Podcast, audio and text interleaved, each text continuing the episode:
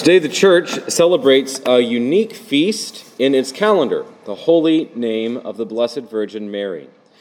Apart from the holy name of Jesus, which we celebrate on January 3rd each year, the name of Mary is the only other name which the church celebrates in its liturgy. But why is this? What is so important about a name?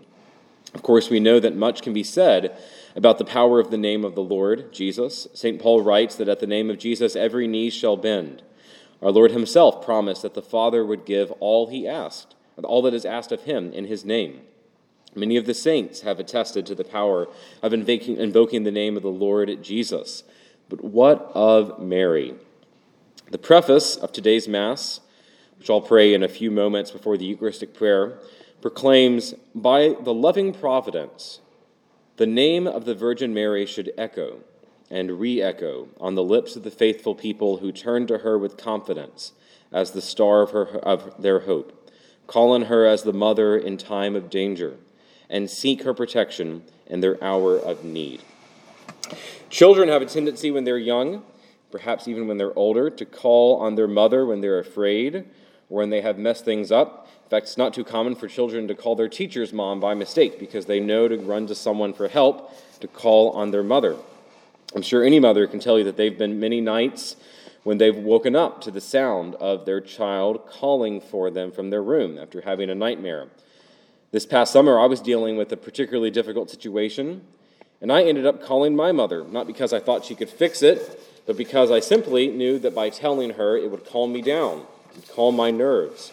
Christ the Lord has given his own blessed mother to us and to his church to be our mother also. And so it pleases him when we call on her name. By doing so, we invoke our faith in him because he has entrusted us to his mother Mary and is delighted when we honor that trust by honoring his mother also. And all one has to do to understand the words of the preface that we just heard, echo and re echo in the name of Mary, is to hear the rosary over and over Hail Mary, Hail Mary, Hail Mary, echoed and re echoed. It's as if little children are again calling out. And indeed, we are mere infants in the faith, calling upon the name of our mother. To continue seek, seek aid from our mother only encourages greater devotion in her.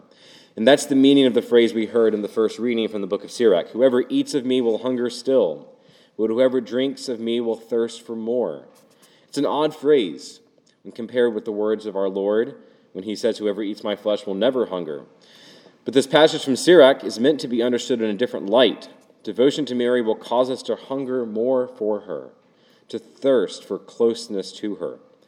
And we can only be helped by becoming close to her. To having a real relationship with Mary can only assist us in having a true and lasting relationship with her Son.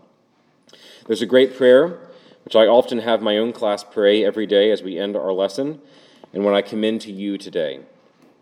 It says, Remember, O most gracious Virgin Mary, that never was it known that anyone who fled to thy protection, implored thy help, or sought thy intercession was left unaided. Inspired by this confidence, I fly unto thee, O Virgin of Virgins, my mother. To thee do I come, before thee I stand, sinful and sorrowful. O Mother of the Word incarnate, despise not my petitions but in thy mercy hear and answer me. Amen.